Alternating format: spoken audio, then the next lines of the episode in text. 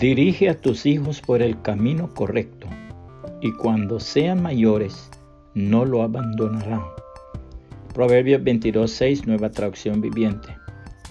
Si mi hijo de seis años me dice que se quiere vestir de princesa, le diré que no, porque él nació niño y los niños son príncipes. Voy a procurar que mi hija prefiera practicar un deporte de su agrado el violín u otro tipo de instrumento, pero no voy a apoyar comportamientos masculinos. Tampoco voy a avalar que alguien le diga que existe un tercer género.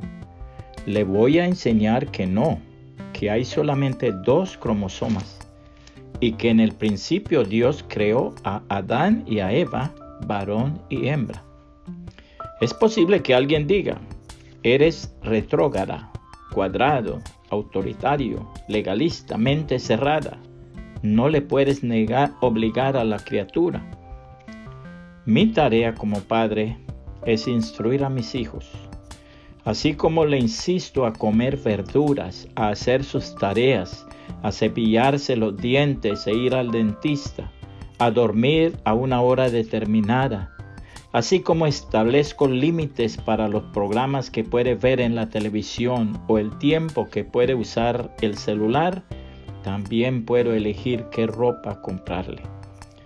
Yo como padre tengo que enseñarle que en la vida hay reglas, que no se puede hacer todo lo que uno quiere, cuando quiere, como quiere, a la hora que se le antoja. Y no por eso le amo menos, antes muy al contrario, porque le amo, lo hago.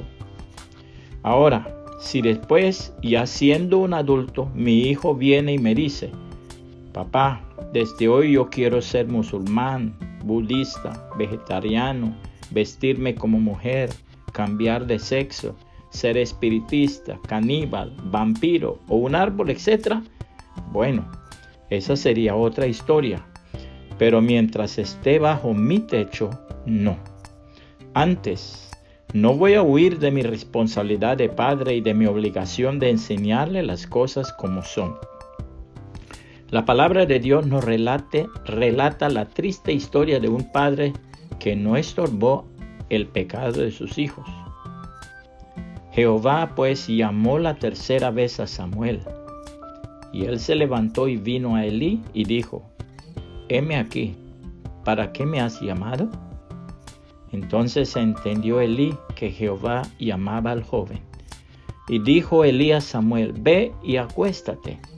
Y si te llamare dirás, habla Jehová, porque tu siervo oye. Así se fue Samuel y se acostó en su lugar. Y vino Jehová y se paró y llamó como las otras veces, Samuel, Samuel. Entonces Samuel dijo, habla, porque tu siervo oye. Y Jehová dijo a Samuel, He aquí haré yo una cosa en Israel, que a quien la oyere le retiñirán ambos oídos.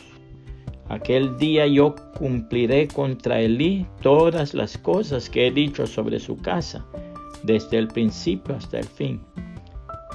Y le mostraré que yo juzgaré su casa para siempre por la iniquidad que él sabe, porque sus hijos han blasfemado a Dios y Él no los ha estorbado.